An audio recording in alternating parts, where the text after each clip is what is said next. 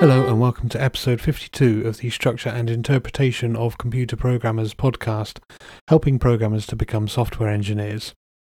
The topic for this episode is software freedom and the fact that software freedom is a free speech issue. And this is an important issue because it has important consequences. So when I say that software freedom is a free speech issue, what I really mean is that it is a civil liberties issue, that the freedom of software is an important enabling factor in a free society. Significant amounts of life are now mediated via computers and via networks.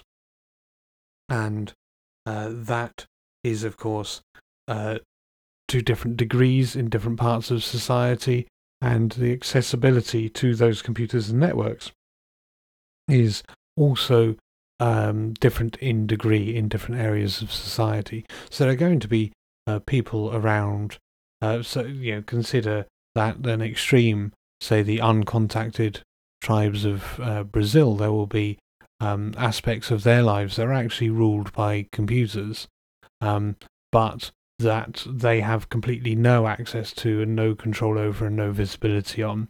And then, as you go through different parts of society, different people will have different levels of control and access and visibility into the way that software engages with, mediates and controls their society. You can use the phrase, software is eating the world, if you want. I will put a link to Mark Andreessen's article in the show notes because one of my things is not using aphorisms without understanding their context.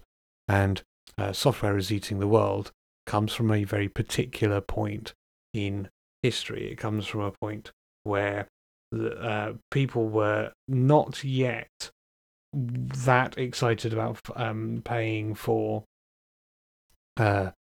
software technology and stocks in software companies and shares in early stage software companies, and yet the software aspect of many traditional businesses and markets was becoming more important than the bricks and mortar or the real world experience. So it was written at a time when Borders had recently gone out of business, having given the ebook part of their book selling business to Amazon, effectively ruling themselves out of the online book market.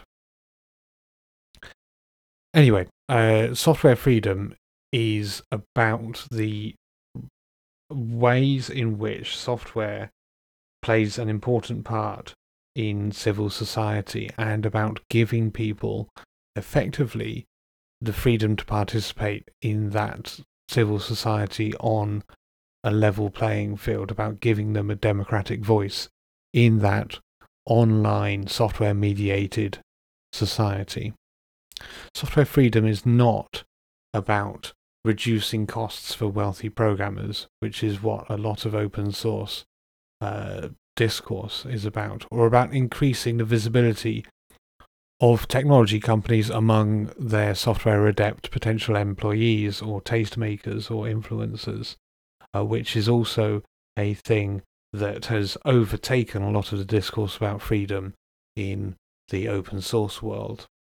It's about giving society and all of the members of that society the freedom to understand, criticize and improve the ways in which their lives interact with software. It's about fairness, it's about liberty, and it's about democracy. Okay, so at the moment we understand that there isn't sufficient education and access to education and access to resources about software and the way it works for every member of that society to be able to engage with a critique or criticism of the way in which software affects their day-to-day lives. But that's true of a lot of other intellectual domains that have significant impact on society as well. Consider the legal domain. We don't say that we don't need to publish our law books because only lawyers can understand them. We say that we do need to publish our law books. We do need our governments to publish our statutes so that there aren't secret court systems, so that we can understand the laws which we are supposed to abide by, even if we need to engage the help of an expert, to engage the help of a lawyer or a solicitor or a barrister or a paralegal in order to interpret those laws for me and interpret how they affect my situation or how they affect me given my circumstances, or to make sure that what I am doing is correctly following those laws. We still say that if we didn't have publicly published statute books, whether or not we believe that I understand them without expert help, we would live in a non-free society. We would live in a non-liberal society. We would live in a society that has kangaroo courts or show trials or secret trials or various undemocratic properties. The same is true of software-mediated societies where we do not have the freedom to engage with the software that runs those societies, whether it's owned or controlled by the state or by businesses. That's an undemocratic society. It's an unfair society. It's an illiberal society. So use the example of Karen Sandler, who is a lawyer and is the executive director of the Software Freedom Conservancy. Now, Karen Sandler has a pacemaker, or an implant defibrillator pacemaker, and has done for a very long time, for a significant majority of her adult life. And she has never been able to get the source code for those pacemakers, or for any of the pacemakers on the market, even though they are things that are necessary for her health and are embedded in her body and are, a part of her identity and a part of her, her sort of physical self. So she is effectively controlled and is handing safety critical life function over to a proprietary company and to the software that it makes and refuses to share with her. Now, that software could have bugs or backdoors in that enable people to take control of essentially her heart function. This is not some kind of science fiction issue. This is something that has genuinely happened. Pacemakers can be hacked and have been hacked. And the fact that she cannot audit the software and does not understand how it works means that she cannot use any of the resources at her control to mitigate those risks. She essentially has to completely trust in this external organization that is not trustworthy because it refuses to give her any information about its processes and about how its products work. So that is one particular example of how software freedom impacts on the freedom of society and the liberties of individuals within that society.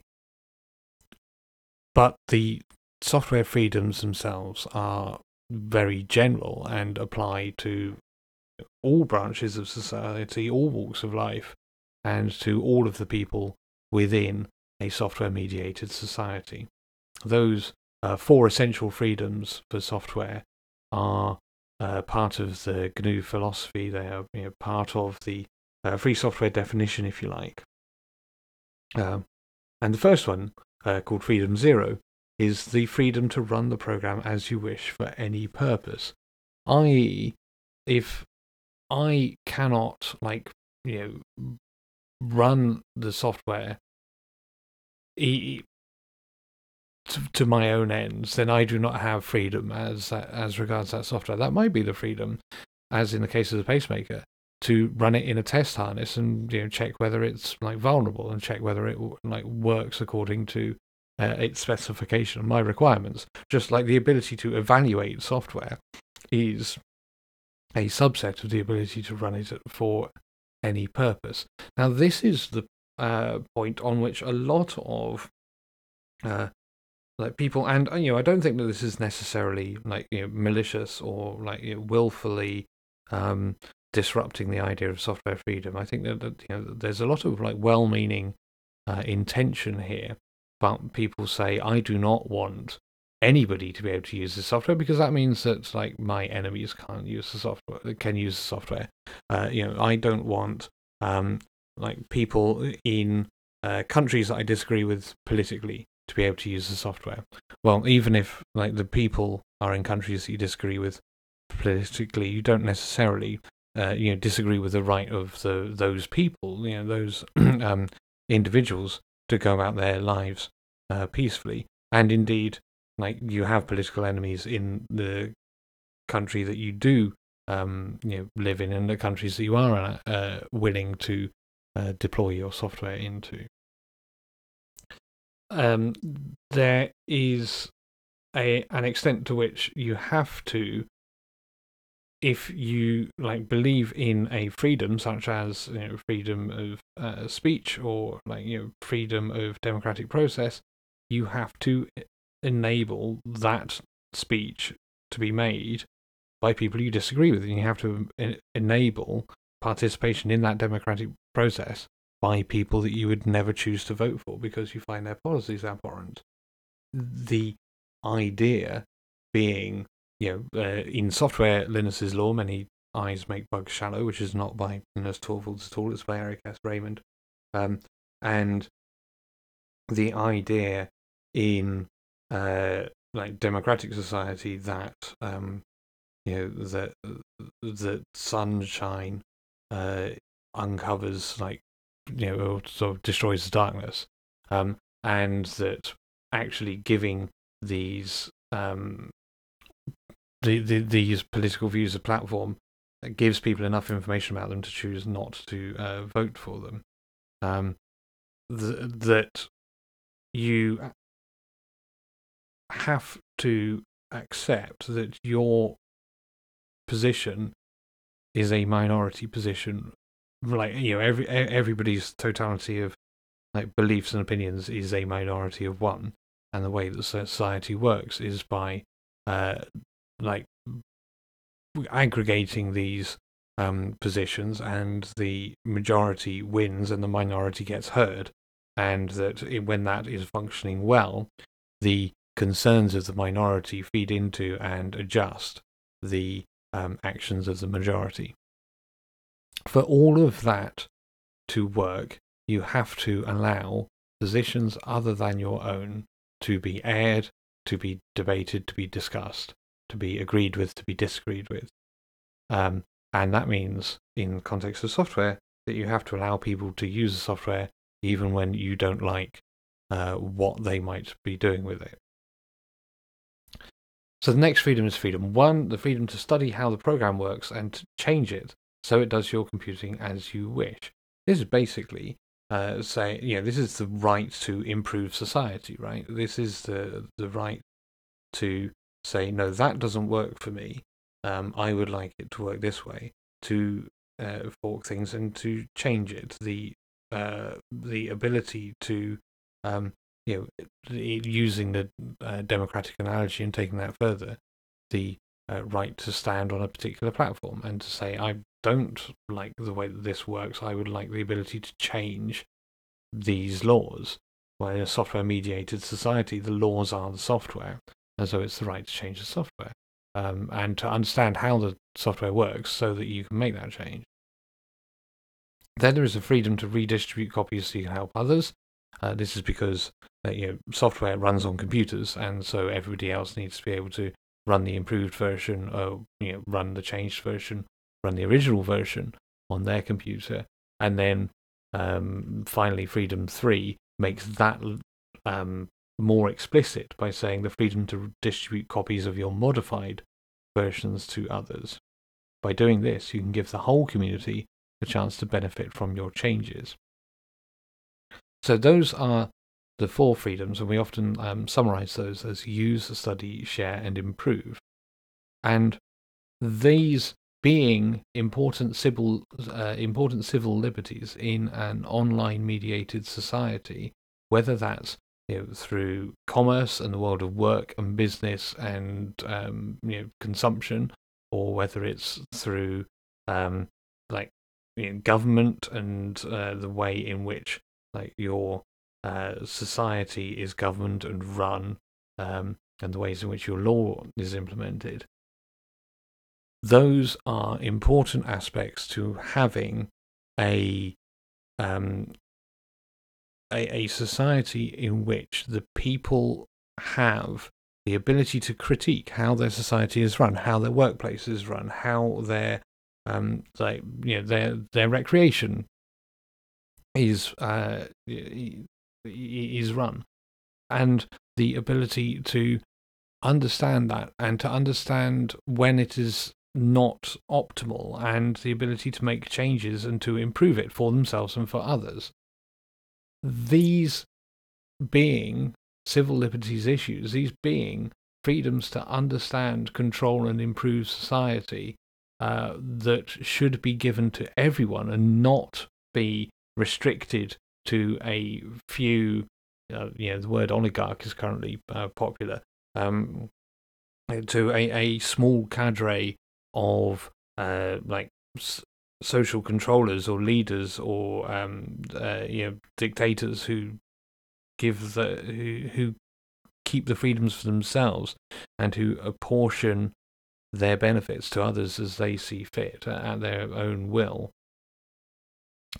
has been backgrounded, which is unfortunate. You have to take those freedoms as the basis for everything else that happens.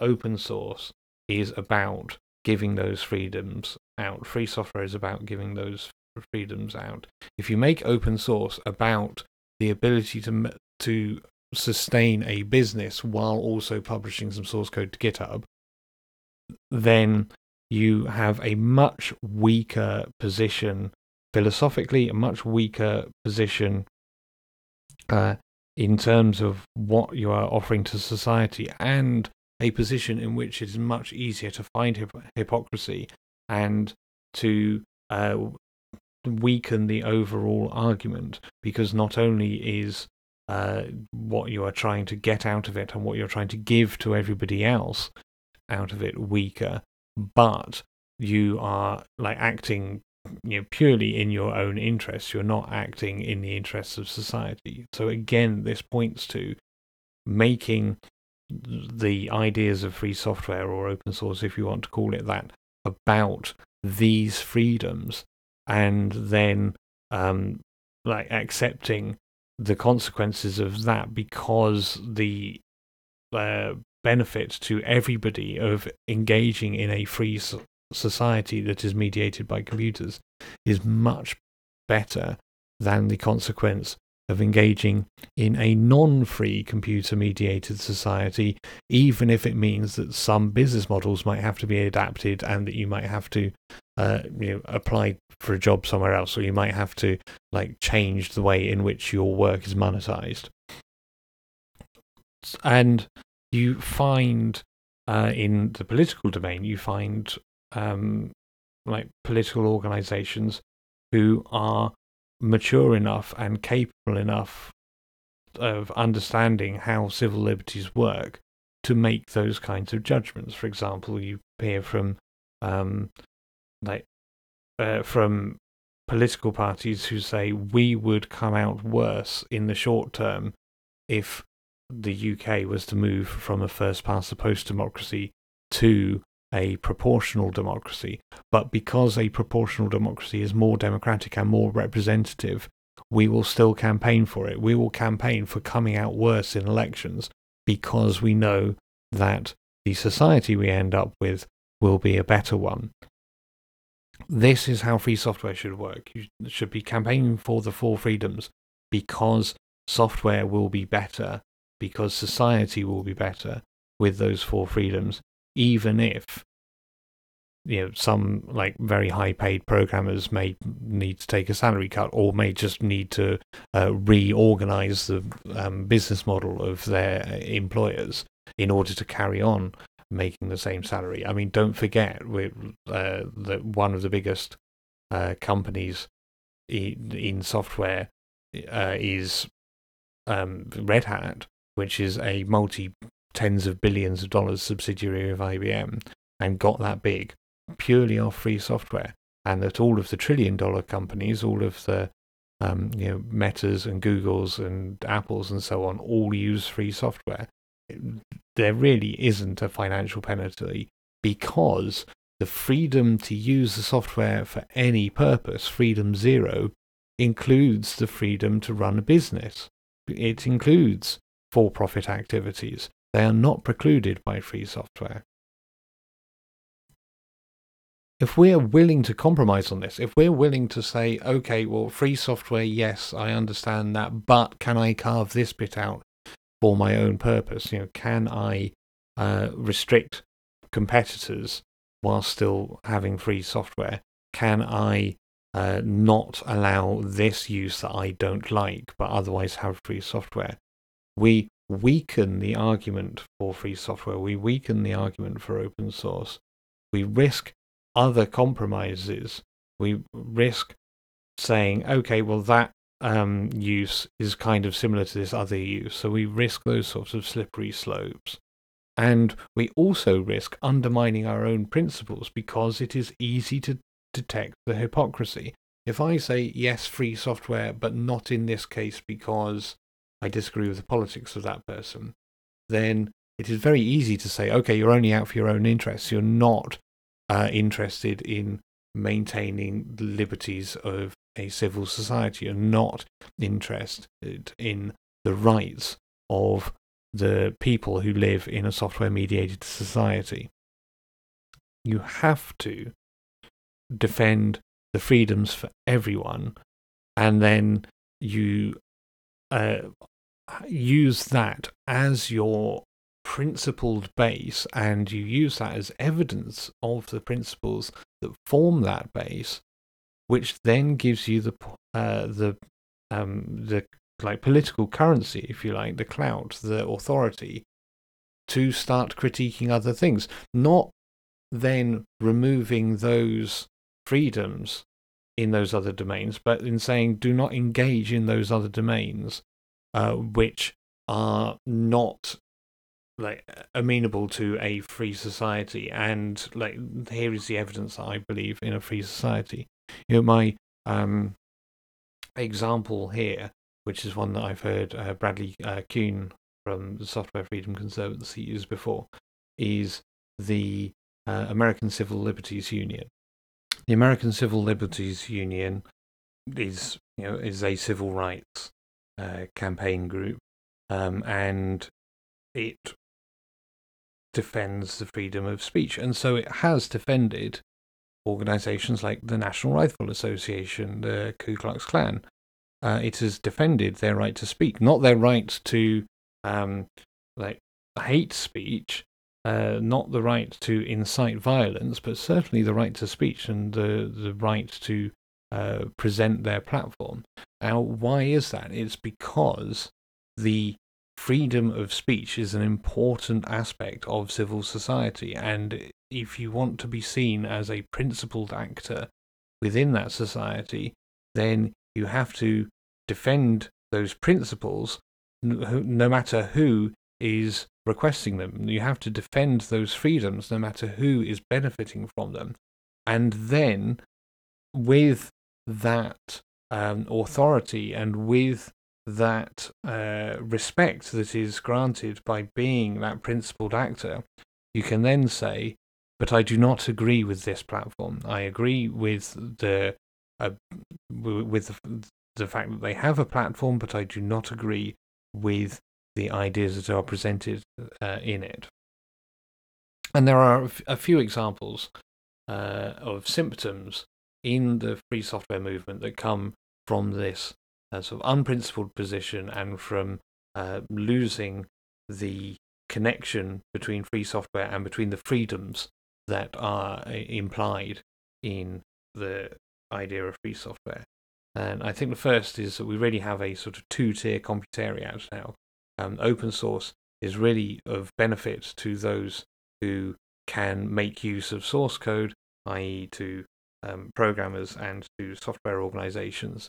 And so a lot of companies now, particularly what the companies that call themselves software as a service companies and the Free Software Foundation would call services as software substitute companies, are taking free software components free of charge that they have the freedom to use for any purpose, then running them on their own computer, or rather on like one of the big four's computers in the cloud, and then selling other people access to that software running on their computer, because where they don't distribute the software, they don't have to like comply with the terms of the copyright license, and they don't have to give those freedoms to everybody else. So we have a two-tier society where, you know, a small number of businesses get all of the benefits of software freedom, and then do not pass those on to their customers, who do not then get the benefits and do not get to enjoy or share in those freedoms. Another one is the freedom except where it stops me making money. So we have things like the server-side public license, and we have the Commons Clause, where companies say everybody gets access to this software under this license, which has the four freedoms, except if you are making a software as a service or a service as a software substitute product, in which case you do not get these freedoms, because I want the exclusive right to make that money by renting this access to this software.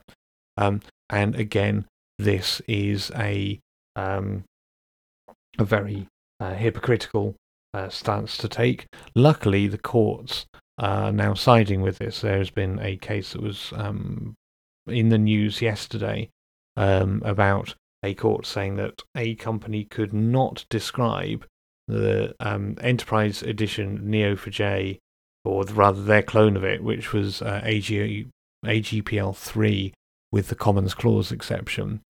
They could not describe that as open source because it wasn't an open source license, because the Commons Clause removes the four freedoms. Now, this is a surprising turn of events, frankly, from the courts to recognise open source as a term of art in the software world, despite the fact that it doesn't have any trademark. It isn't really stewarded by the open source initiative because they don't have any exclusive rights to the term. There isn't a professional body saying what is or isn't open source. Nonetheless, it has been recognised as a term of art in this court case. This is surprising news, but it is good news. It means that you only get to use these terms, you only get to say that something is open source when you are actually abiding by the open source definition, by what people understand open source to be, and therefore when you are actually communicating the four freedoms. Because don't forget, the open source definition is just a lightly reworded version of the Debian Free Software Guidelines, and it encapsulates the four freedoms. So open source is free software in terms of pure definition, whether or not in terms of intent and incentive. And another symptom is the attempts to undermine software freedom in order to support other social causes.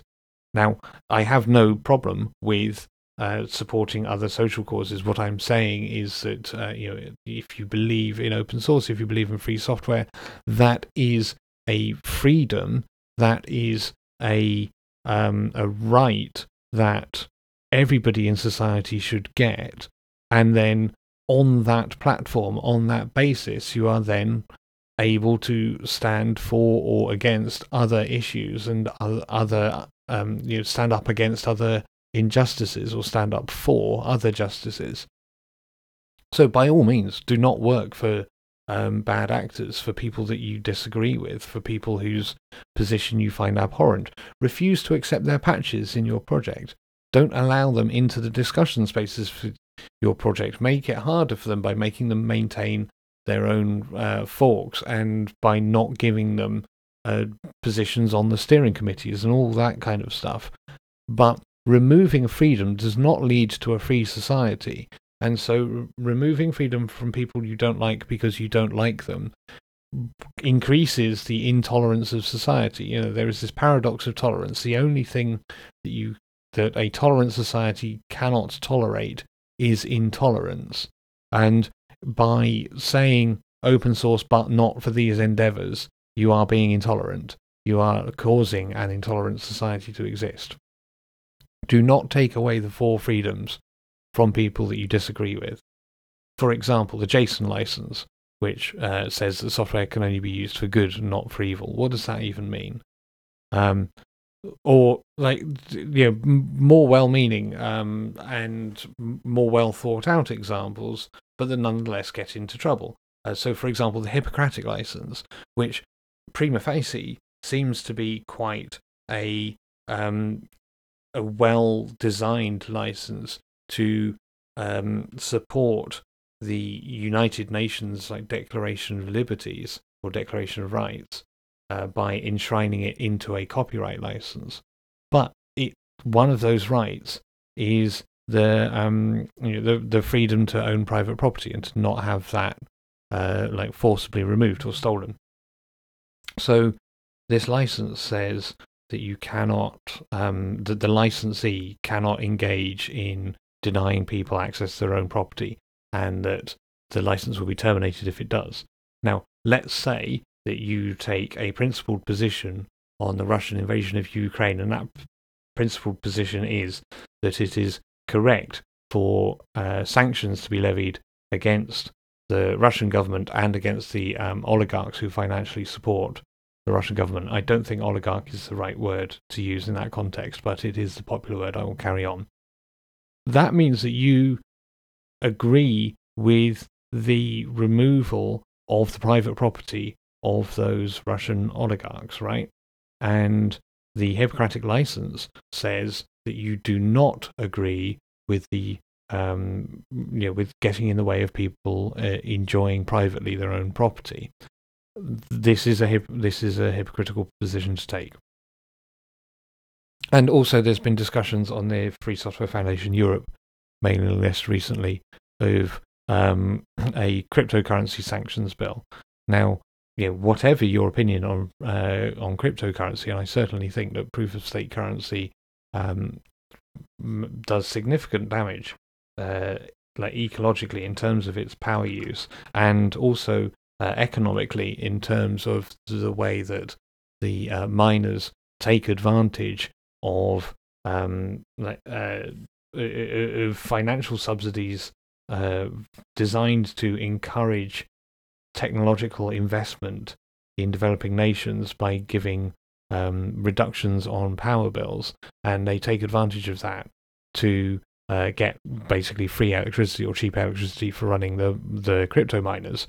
I certainly believe that is a bad thing, but I do not believe that the four freedoms should be removed from cryptocurrency, or that the Free Software Foundation of Europe or other organizations should not stand up for the right of cryptocurrency miners to use the software for any purpose, to share, study, or improve the software, because those are civil liberties. Those are things that everyone should benefit from, because they are fundamental freedoms in a software-mediated society.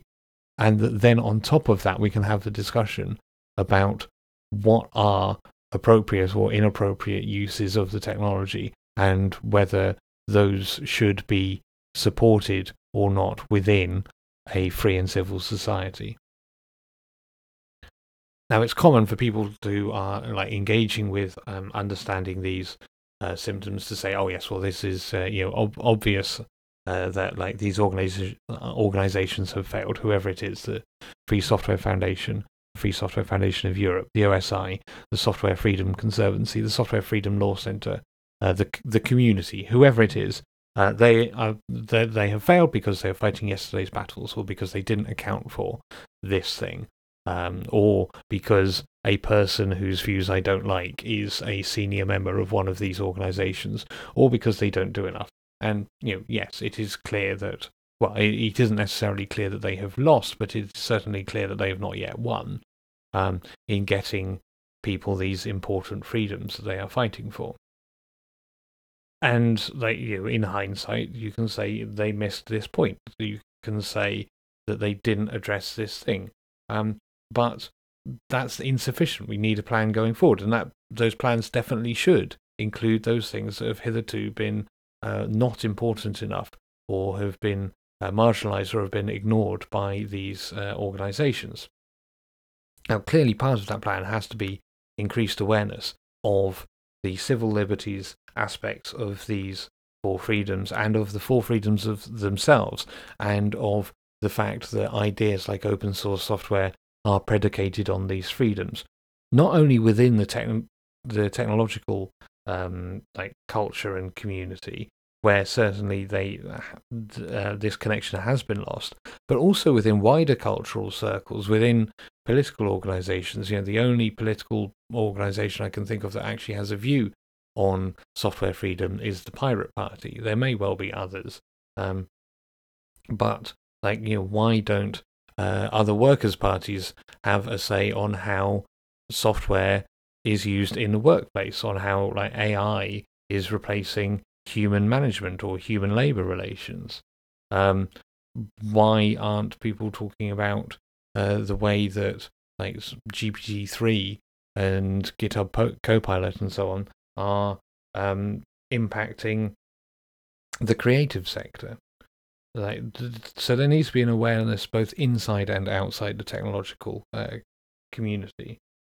But also, and this is a part that's going to require specialist assistance, free software and the software freedom fight has so far been mostly about copyright licenses, and that is clearly not sufficient.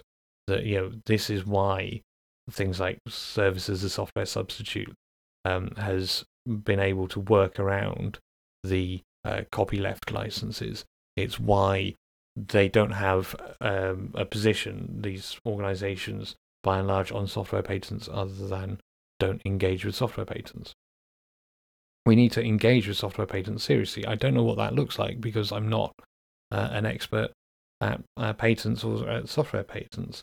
You know, I might imagine something like a cross-licensing agreement where you say this invention is covered by these patents and is embodied in this software, which is covered by this license, this copyright license, and accepting the terms of the copyright license means using the patent license in this particular way, and accepting the patent license and using the patent involves or requires accepting the copyright license and using the copyrighted creative work in this particular way, and sort of coupling the two together. I don't know. That is the way that I would approach dealing with this.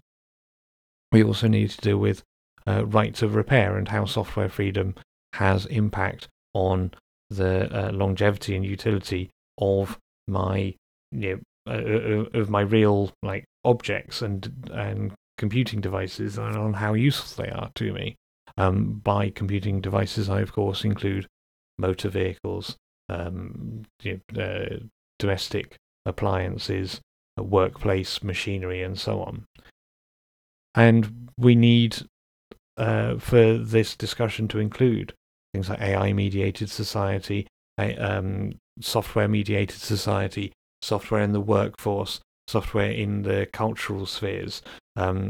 We need to include business models like ebook sales, like software as a service, computer rentals through, like, cloud streaming games, or infrastructure as a service platforms, and so on. All of these need to be part of an ongoing conversation, an ongoing political discussion, political fight, and an ongoing plan for the software freedom community. And I want to be a part of this, and I want you to be a part of this, and I want to discuss this, and I want to discuss it. The way that you can do so is by sending me an email, grahamlee@acm.org. You can find me on Twitter, iwasleeg, iwasleeg. You can find me in the Free Software Foundation as well, where my username is leeg, L-E-E-G. Thank you very much for listening. I will talk to you again soon.